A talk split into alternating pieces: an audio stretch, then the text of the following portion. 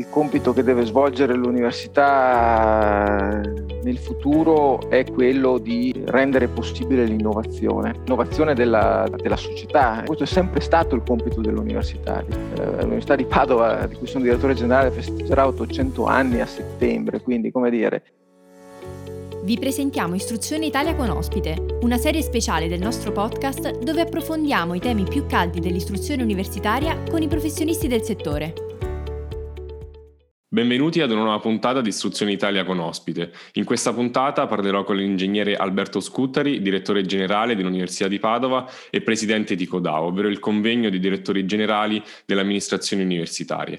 Benvenuto eh, su Istruzione Italia, ingegnere, e grazie per aver accettato il nostro invito. Buongiorno, grazie a voi di avermi invitato. Ingegnere, qual è lo stato dell'università eh, italiana di oggi dopo un anno e mezzo di pandemia? Ma è difficile fare una valutazione su due piedi perché eh, l'anno di pandemia è arrivato in maniera inaspettata, improvvisa e, e, quindi le università eh, ci hanno provato, ecco, ci sono, sono, arrangiate. Quindi adesso è un po' presto per fare una valutazione, però alcuni elementi ci sono, ci sono già e, e sono significativi e, e anche controintuitivi.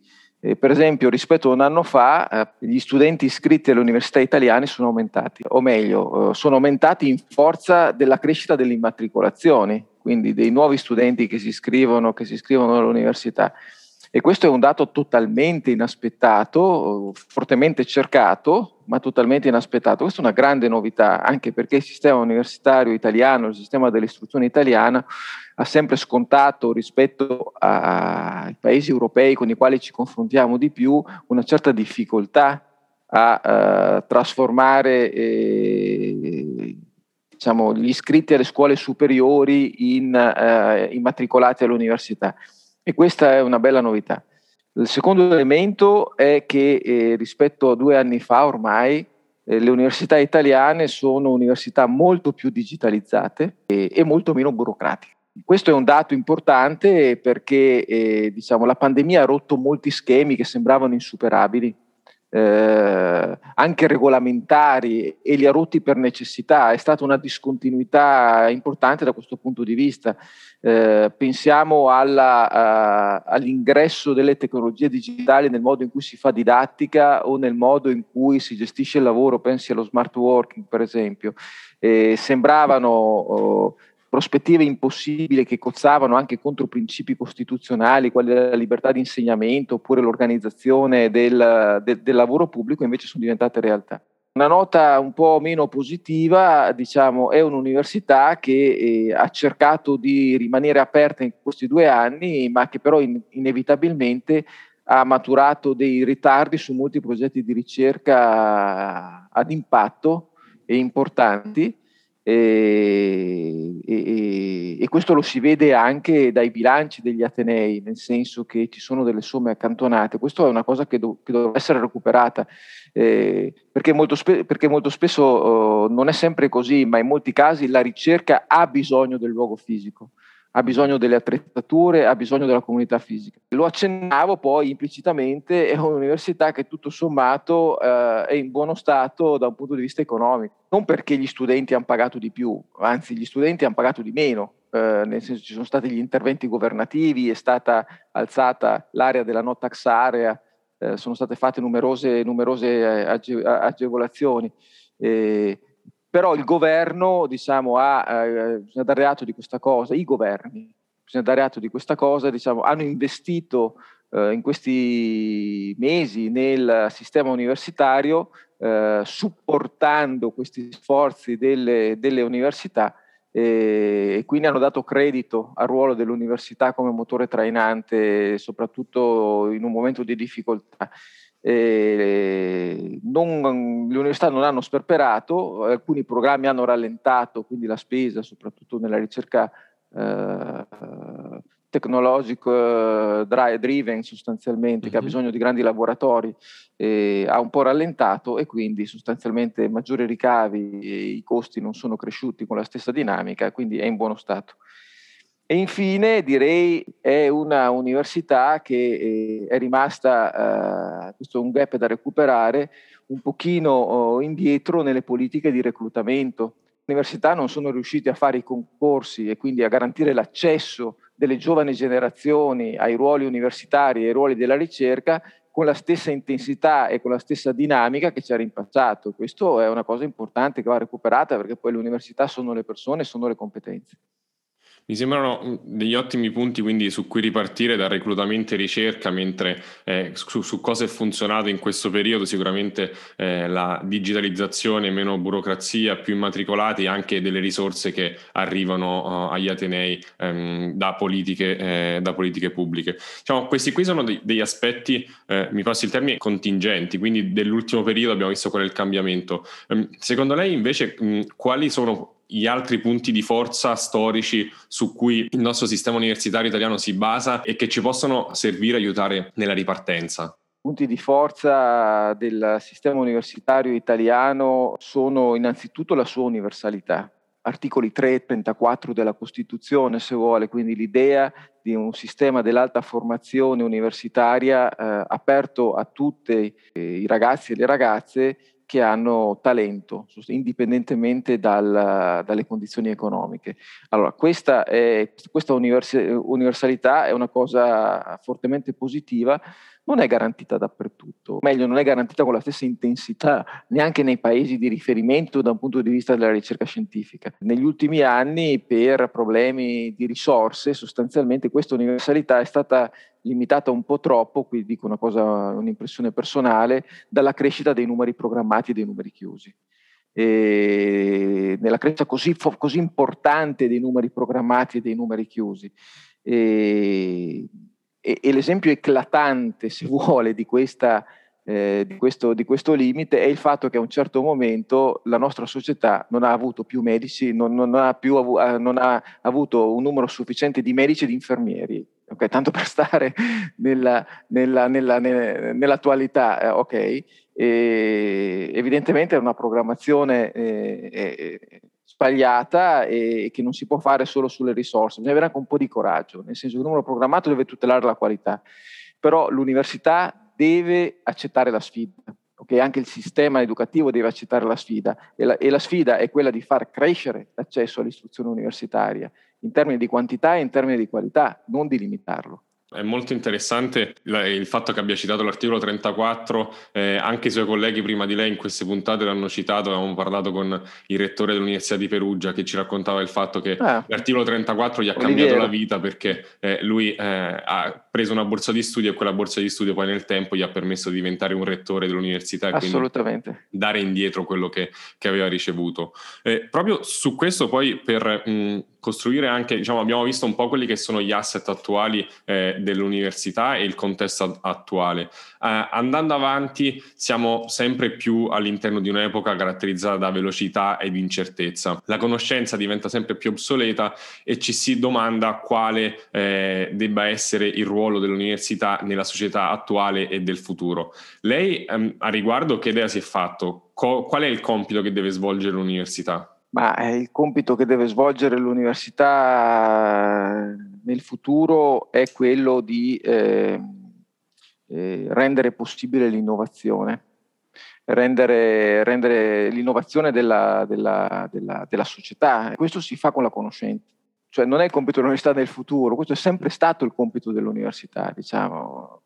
Eh, l'Università di Padova, di cui sono direttore generale, festeggerà 800 anni a settembre, quindi come dire, da 800 anni questo è il compito dell'università. Ciò che noi oggi vediamo come tradizione, eh, nel senso che sembra una cosa consolidata, eh, nel passato è stata una grande innovazione L'università deve continuare a fare questa cosa qui, deve fare innovazione e deve farla aprendosi, secondo le sue proprie consuetudini, eh, che, che, è l'educazione eh, insegnando e trasmettendo la conoscenza all'interno di un rapporto fra persone. Questo lo si fa nella didattica e lo si fa nella ricerca, nei team di ricerca. Nel futuro a differenza del passato, l'accento sull'integrazione e la cooperazione internazionale nell'ambito della ricerca è molto più forte. Cioè, oggi non si può fare ricerca senza eh, essere eh, all'interno di reti internazionali perché l'intensità della ricerca oggi richiede forti eh, finanziamenti che le università non riescono più a darsi da solo, che gli stati nazionali non riescono più a garantire da, solo, e qui, da soli e quindi bisogna fare reti internazionali. E in questa ottica di eh, innovazione e di apertura anche sia internazionale ma immagino anche all'esterno. Ehm, anche qui nel dibattito pubblico mh, ci sono i, i, player del big tech, quindi Google, Netflix, che si pensa che nei prossimi anni entreranno sempre di più all'interno del mondo uh, dell'education. In questo contesto come ritiene che le università possano aprirsi magari anche a questi nuovi player e collaborare e relazionarsi con, uh, con loro? Allora, innanzitutto eh, non eh, li ritengo dei eh, competitor di tipo primario, ok? se le università non sbagliano il loro mestiere, ecco. Il fatto che Netflix, Google, eh, le big tech eh, cerchino di sviluppare delle academy, anche de, delle academy aperte, e, e quindi di, di trasmettere l'educazione in rete, tra l'altro coinvolgendo professori delle università del mondo, sostanzialmente, è una cosa da un certo punto di vista inevitabile e anche positiva, eh, nel senso che aiuta la trasmissione dell'educazione. E la educazione universitaria comunque è una educazione che ha alcune caratteristiche precise che poi fanno i contorni professionali della persona. Eh, vi accennavo prima, certo la qualità dei corsi, ma soprattutto il fatto che si possano essere eh, erogati all'interno di un'esperienza che non è solo un'esperienza di partecipazione al corso, ma è esperienza di vita in una comunità universitaria. Cioè, eh, facciamo l'esempio plastico sostanzialmente, diciamo, quando uno va a fare l'Erasmus e passa un anno all'estero in una università del mondo, eh, fa innanzitutto un'esperienza educativa di vita, è quella che resta in maniera importante, certo anche i contenuti, ma non è la stessa cosa farlo virtual. Eh, perché, eh, ovvero, ovvero fare, fare, fare, il corso online, eh, perché l'esperienza di comunità comporta la conoscenza di persone, di trasmissioni, eh, di, di, rapporti, di consuetudini, di conoscenze e questa è una cosa importante che non può essere fatta online. Le collaborazioni fra università e i big tech quindi sono collaborazioni possibili ma ognuno faccia il suo. Cosa significativa delle università è che eh, sono inscindibili didattica e ricerca. Quindi eh, essere motore dell'innovazione per arrivare alla domanda precedente vuol dire metterti subito in contatto con le sfide della ricerca e questa è una cosa che non può essere fatta online e soprattutto non può essere fatta da istituzioni che non hanno una forte tradizione di ricerca. È interessante questo aspetto. E mh, questo qui diciamo vi ha analizzato brevemente, per quanto c'è possibile, un po' gli sviluppi dal lato dell'offerta di, di istruzione, quindi il ruolo dell'università. Dal lato della domanda è anche un aspetto che aveva iniziato a citare ehm, all'inizio di questa intervista. Gli immatricolati quest'anno sono, sono aumentati. Noi mh, ad inizio dello scorso anno abbiamo fatto questo studio studio in cui ipotizzavamo, andando avanti nel tempo, che nel prossimo ventennio ci saranno circa 1.600.000 giovani in meno rispetto al ventennio precedente. Eh, quindi si riduce il bacino potenziale a cui le università si rivolgono per offrire eh, i propri corsi di, di istruzione. Alla luce di, di, questo contesto che impatterà l'università, ma impatterà anche tanti altri servizi, come possono gli Atenei aumentare ad esempio il tasso di passaggio dalle scuole superiori, a magari attrarre studenti internazionali e se ci vuole raccontare cosa sta facendo eh, e cosa ha fatto l'Ateneo di Padova anche a riguardo. Beh, eh, sì, è un tema molto stimolante. Eh, innanzitutto vorrei dire che come dire, la prospettiva è, è, una previsione, la prospettiva del calo dei giovani e quindi anche il calo dei giovani che scriveranno all'università è una prospettiva elaborata su serie storiche, non è inesorabile ok? Cioè nel senso che è, è una prospettiva che eh, può essere anche eh, contrastata ed invertita anche con uh, politiche di, di macrosistema. Eh, lo dico perché, come dire, il capitale fondamentale della società e dell'università sono le persone. Cioè, se le persone, le persone giovani diminuiscono, come dire, entriamo in un trend che possiamo contrastare, ma cominciamo, combattiamo una partita difficile. Però per arrivare alla domanda, eh, come si può aumentare il passaggio eh, dalle scuole superiori all'università? Questo è un problema tipico italiano. Eh, però va detto una cosa a onestà del vero, a onore del vero, che eh, noi abbiamo un sistema universitario eh, da questo punto di vista poco aperto, poco ampio, eh, nel senso che eh, non include per esempio l'esperienza degli istituti tecnici superiori, degli ITS, uh-huh. che sono stati sviluppati come fanno per esempio in Germania, dove ci sono le università, ma ci sono anche le università tecniche. Allora noi contiamo solo le iscrizioni all'università, mentre il resto dell'Europa conta le iscrizioni all'alta formazione, compreso le università tecniche. Allora noi dobbiamo uh, abbattere gli steccati, cioè fra i sistemi universitari e i sistemi paralleli all'università, perché anche quelli sono alta formazione, dobbiamo contarli tutti. Per aumentare l'iscrizione della, de, del, per esempio gli studenti che non fanno i licei, fanno gli istituti tecnici, diciamo, potrebbero in maniera molto più significativa iscriversi agli istituti, agli ETS, agli istituti tecnici superiori, che sono degli istituti che ti danno una possibilità di formazione tecnica specialistica e un orizzonte della durata degli studi un po', più, un po minore rispetto a quello del, del, del percorso universitario 3 più 2. Il resto, una collaborazione maggiore fra i mondi della scuola e i mondi dell'università cioè nel senso che la filiera dell'orientamento classica per cui l'ultimo anno diciamo, ti fai vedere diciamo così, all'interno del mondo delle scuole superiori non va bene, non va più bene, ci vuole un'integrazione maggiore che parta, che integri tutta la filiera. Poi sugli studenti internazionali, sì, gli studenti internazionali stanno crescendo, questo in Italia e questa è una cosa positiva, stanno crescendo anche in Europa okay, se guardiamo i flussi del mondo, e questa è una cosa positiva, eh, stanno crescendo anche perché eh, la Gran Bretagna diciamo, è uscita dalla comunità europea, non solo per questo, ma questo, questo li, sta, li, sta, li sta trainando. È una risorsa? Sì. E come si attraggono gli studenti internazionali? Eh, non c'è una formula magica, innanzitutto la qualità dei corsi e l'attestazione della qualità dei corsi, anche se questo non piace molto al mondo accademico in senso stretto, è l'attestazione della qualità dei corsi attraverso la loro imprecisa misura attraverso i ranking internazionali. Eh, dobbiamo accettare di, farsi, di farci misurare, okay? eh, perché nel mondo i sistemi universitari si scelgono guardando i ranking. E poi la messa a disposizione di servizi per gli studenti internazionali, eh, che sono servizi a 360 gradi, quindi linguistici, quindi corsi in lingua. Eh, non necessariamente tutti i corsi devono essere in inglese, diciamo, possono essere anche dei corsi in italiano, degli studenti vengono per questo magari, però è chiaro che i servizi devono essere dati anche parlando in lingua e, e, e devi avere dei corsi in lingua. E devono essere servizi di qualità, devono essere servizi aperti, bisogna dare la possibilità di trovare un alloggio, eh, quando, non quando lo studente arriva, ma quando ti approccia, cioè gli devi dare eh, il corso e gli devi dare la possibilità di, eh, di, di avere un alloggio. E poi eh, alla fine eh, la promozione, nel senso che per aumentare gli studenti internazionali bisogna promuovere eh, prodotti, servizi, cultura dell'università e del paese a livello internazionale. Questo si fa con i canali del marketing e, e delle relazioni e delle cooperazioni.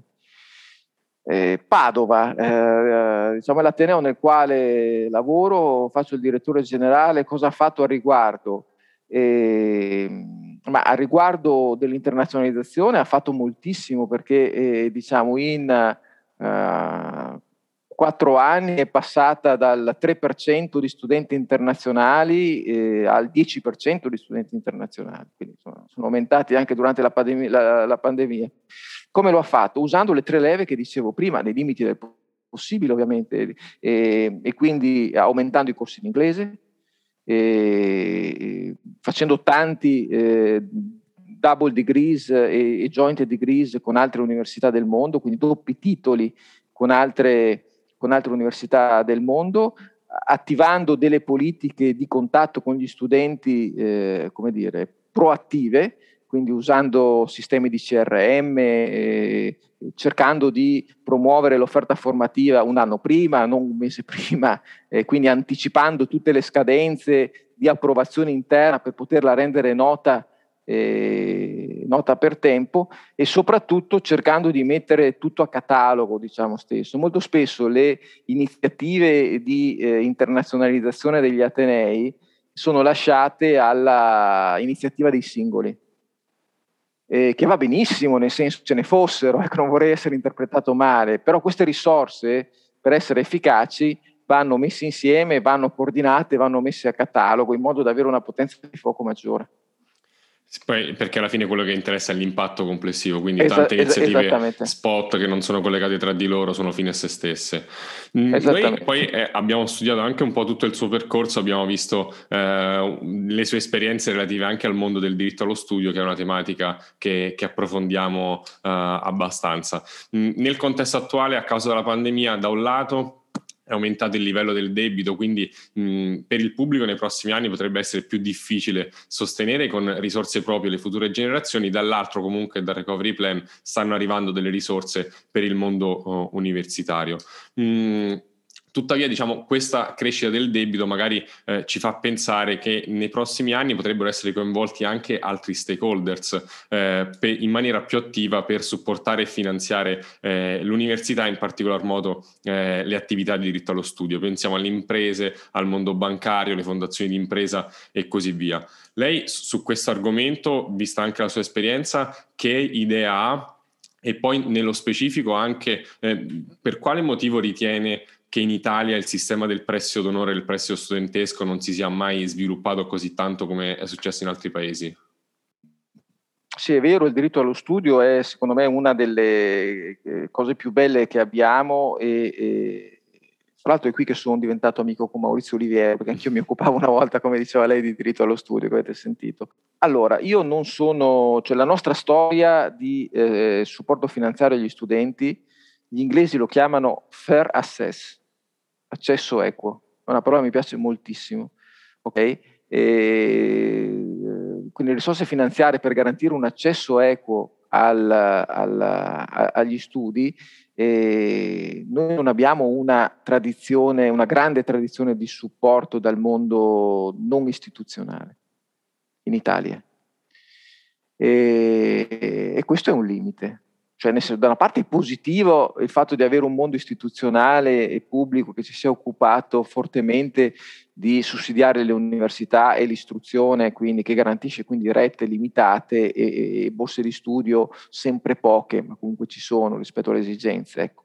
Il, il, il, mondo privato non è mai entrato massicciamente su questa, su questa cosa e ce ne sarebbe bisogno eh, come farlo, e io non so come farlo, cioè nel senso bisognerebbe un po' chiedere eh, mh, ai vari player privati a quali condizioni sono disposti a mettersi del denaro.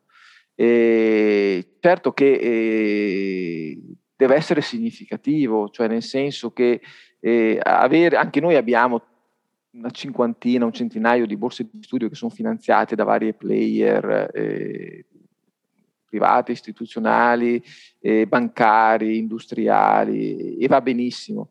Però ogni anno noi eroghiamo 8.000 borse di studio, quindi 100 su 8.000 fa un po' fatica a vedersi. Ecco, questa cosa deve cominciare a vedersi e per cominciare a vedersi credo che eh, il mondo finanziario e bancario debba cominciare ad agire un po' come sistema.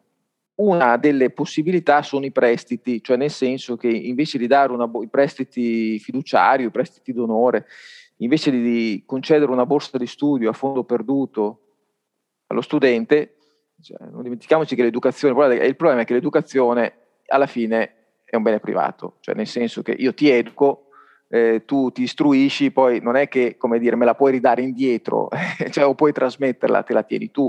Quindi eh, la borsa di studio viene data e dopodiché eh, viene data a fondo perduto e dopodiché sta nella responsabilità e, e nell'etica della persona, eh, diciamo, resti- avere una sensibilità, diciamo, a restituire ciò che ha. E questo, diciamo, sul mondo privato... È, è, un discorso un po' difficile rispetto a, quello che si fa sul mondo pubblico, nel senso che comunque la responsabilità sociale d'impresa comunque richiede un feedback a, magari nel lungo periodo. Ecco, i prestiti d'onore possono aiutare, nel senso che invece di dare un contributo a fondo perduto, si dà un prestito che poi si restituisce nel tempo sotto varie forme. Ecco, sotto varie forme è la cosa che dobbiamo sviluppare, perché oggi abbiamo sviluppato solamente l'idea del mutuo sostanzialmente. Ci to, ti do bancario, ti do un prestito e tu me lo restituisci a rate e a un certo tasso di interesse, che può essere alto o basso, ma c'è, in un certo periodo. E quindi mutuo sostanzialmente nell'etica familiare italiana, eh, sostanzialmente. E, ecco, dobbiamo superare questa logica delle forme di restituzione. Ci possono essere delle forme di restituzione anche diverse, eh, può essere per esempio, ha cominciato a fare il mondo della sanità, questo interessante, può essere mutuato dal mondo privato, può essere anche che i primi tre anni mi impegno a lavorare nella tua impresa, mi paghi ovviamente, cioè, non è che, che, lavoro, che lavoro gratis, cioè le forme di restituzione possono essere diverse dalla restituzione diciamo della rata. E, e perché hanno avuto poco successo? Appunto per in Italia perché sono dei mutui. E, e, e le famiglie, gli studenti li temono eh, li temono perché in Italia c'è eh, l'istituto del protesto, per esempio, di cui le famiglie eh, diciamo, sono, hanno timore, se non restituisci una rata e vieni protestato.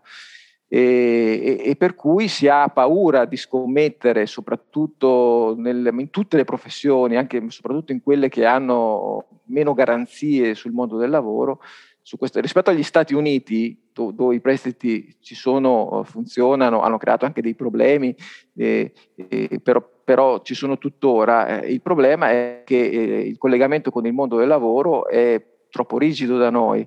Cioè, negli Stati Uniti esci, trovi un lavoro, lo perdi, lo ritrovi dopo una settimana in un'economia che funziona così. Da noi il lavoro è, è più garantito per fortuna che negli Stati Uniti, però è più difficile entrarci. Eh, per cui indebitarci per questo eh, rimane, rimane, una cosa difficile. A messa in risalto, ingegnere, penso ai due aspetti eh, su cui noi stiamo studiando molto, però da un lato le borse di studio sono sicuramente interessanti, però mh, rischiano di essere poco ad impatto perché magari non se ne vede l'effetto rispetto a quelle che vengono erogate dagli atenei, ma anche poco sostenibili per chi li, li eroga perché non richiedono un rimborso da parte della persona. Dall'altro il sistema, il meccanismo del prestito, del prestito d'onore in Italia è molto poco flessibile, molto standardizzato ai meccanismi del mutuo, eh, lascia tutto il rischio su, in capo esatto. alle famiglie e ai ragazzi e questo fa sì che loro non siano incentivati a, poi a intraprendere dei percorsi di, di istruzione.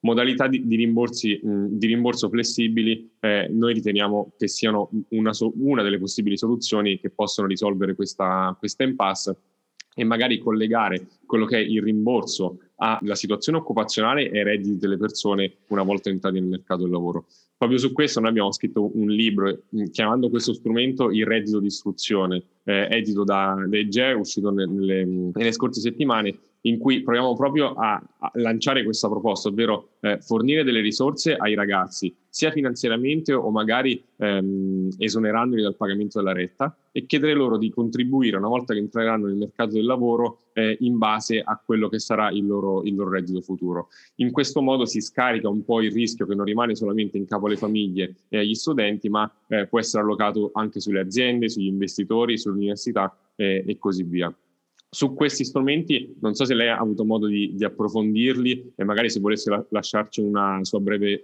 opinione su, su queste metodologie.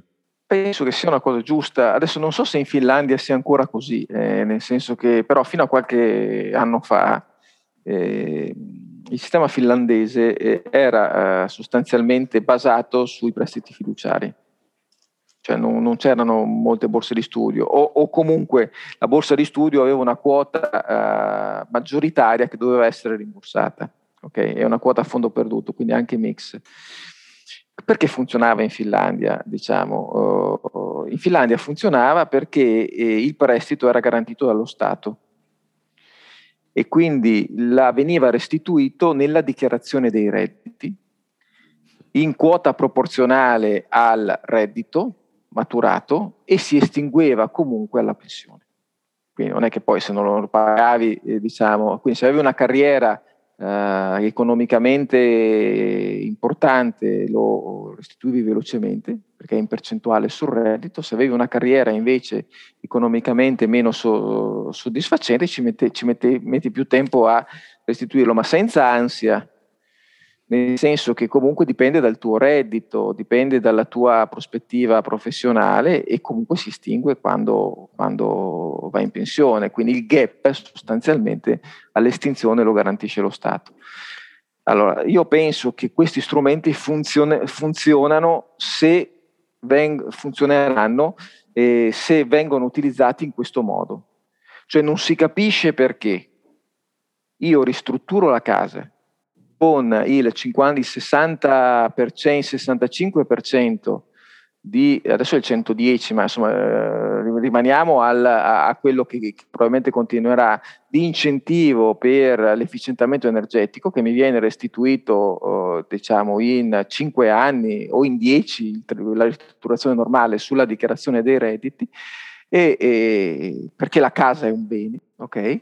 E questa stessa cosa, ok, allungata a tutta la carriera lavorativa, non si possa fare per un bene ancora più importante che è l'educazione. Mi trovo pienamente d'accordo e penso che questa immagine sia abbastanza esplicativa l'investimento in istruzione magari ha anche un impatto su tutta la società maggiore del ristrutturare la casa, può essere esatto. la, la, mia, la sua, quindi eh, su questo eh, magari è una proposta su cui continueremo a parlare. Io m- mi accingo a farle le ultime due domande per concludere questa nostra piacevole chiacchierata. A tutti i nostri ospiti stiamo chiedendo due, due spunti. Il primo è quello di mh, potendo decidere, sappiamo che il mondo dell'istruzione universitaria ha diversi punti su cui si potrebbe migliorare, alcuni eh, ce li ha citati anche all'inizio di questa intervista. Se lei dovesse sceglierne uno a, a cui dare una priorità, quale sarebbe e cosa si potrebbe fare per migliorare la situazione? Ma, eh, parlo dal mio punto di vista, eh, le università italiane oggi devono far crescere la capacità di erogare servizi far crescere la, la, la, capacità di erogare servizi devono reclutare non solo professori, ma anche manager che siano in grado, tecnici, che siano in grado di far funzionare le macchine, di dare i servizi. Quindi se io potessi decidere oggi, toglierei, eliminerei il uh, blocco del uh, turnover uh, per il sistema universitario italiano cioè nel senso che se abbiamo detto che le università eh, hanno bilanci eh, che eh, riescono a sostenere degli investimenti oggi, non si capisce perché non possano assumere le persone. Le università sono le competenze che reclutano, sono le persone. E, e, quindi oggi quello che andrebbe tolto per le università, o limitato o ampliato, se proprio non si può togliere, è il blocco del turnover. Il blocco del turnover oggi vuol dire che una persona va in pensione e, e, e ne posso prendere un'altra. Eh, però se eh, quest'altra che viene presa è una persona che fa carriera all'interno dell'università, brucia un posto, quindi vuol dire che il numero di eh, affiliati diminuisce, non cresce. Quindi blocco del turnover, soprattutto perché i docenti hanno avuto dei piani straordinari o extra turnover in questi anni, questo è positivo, per il eh, personale di staff, personale tecnico-amministrativo che garantisce i, i, i, servizi. Questa cosa va, eh, va, va, eliminata, almeno per le competenze che sono necessarie oggi. Si dice che l'università deve garantire, essere uno dei soggetti attuativi del PNRR, per poterlo fare diciamo, occorrono competenze che non gravano sulle tasse dei cittadini. Diciamo, è meglio utilizzare gli avanzi di amministrazione, l'economia di bilancio dell'università per fare il reclutamento piuttosto che per fare manifestazioni, non le pare?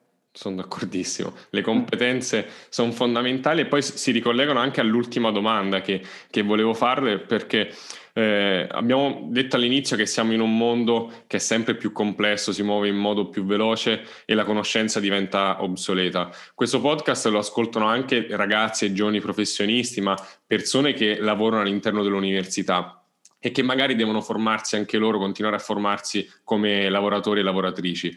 Mm, nella sua esperienza, anche qui personale e professionale, secondo lei qual è una competenza su cui tutti noi come eh, professionisti dovremmo allenarci e che sarà sempre più importante in, in futuro?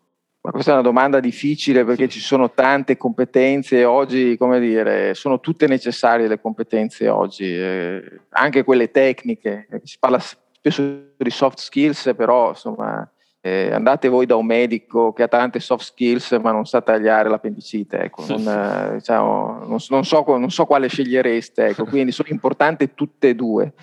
E quindi dovendo fare una, una, scelta, quindi devo per forza andare un pochino più sull'astratto, secondo me oggi eh, una delle competenze eh, importanti che vanno sviluppato è quello di saper eh, guardare oltre, nel senso che eh, noi siamo, tutti, noi siamo tutti all'interno occupati, all'interno di organizzazioni che insomma venendo fuori anche da un momento di crisi sistemica ed economica hanno tutti i loro problemi e una delle competenze fondamentali che eh, bisogna maturare per poter creare eh, qualcosa di positivo e di nuovo è quello di guardare oltre la propria prospettiva. Faccio un esempio sostanzialmente, e, e, questa è una competenza che va maturata, saper capire la prospettiva dell'altro, dell'altro de, dell'altra visione professionale o dell'altra visione della società chi si occupa del dato giuridico deve saper comprendere qual è il problema del business e chi si occupa del business deve saper comprendere, anche se non se ne è la sua materia, qual è il problema giuridico sottostante, per esempio, la stipula di un contratto. Le due prospettive si devono venire incontro. Quindi noi dobbiamo imparare ad essere dei professionisti che quando entrano nella società e quando entrano nell'organizzazione sanno capire e comprendere la prospettiva dell'altro e facendo così riescono a guardare al futuro. A volte ci si dimentica e ci si focalizza solo sul proprio contesto di riferimento. Ci si focalizza sul proprio contesto di, di riferimento e en passant questo è l'origine di tutti i problemi burocratici. È interessante, la burocrazia è una, parola che abbiamo utilizzato spesso, magari la riapprofondiremo poi in una seconda chiacchierata. Io nel frattempo la, la ringrazio per questa mezz'ora che abbiamo trascorso assieme, per la sua disponibilità e le, do, le rinnovo l'invito per eh, i prossimi mesi a riaggiornarci su, su questo canale. Grazie ancora. Grazie a voi, seguirò anche i prossimi podcast. Grazie per aver ascoltato questa puntata. Per conoscere e sviluppare le competenze di cui avrai bisogno nel futuro mercato del lavoro, dai un'occhiata a FID, un'iniziativa di Dedecco Group e Microsoft Italia, che ti aiuta a capire se hai le giuste competenze per svolgere il lavoro che vorresti e se non le hai ti aiuta a svilupparle. Iscriviti e scopri tutto quello che FID può fare per te su www.fid.com. Si scrive P H Y D.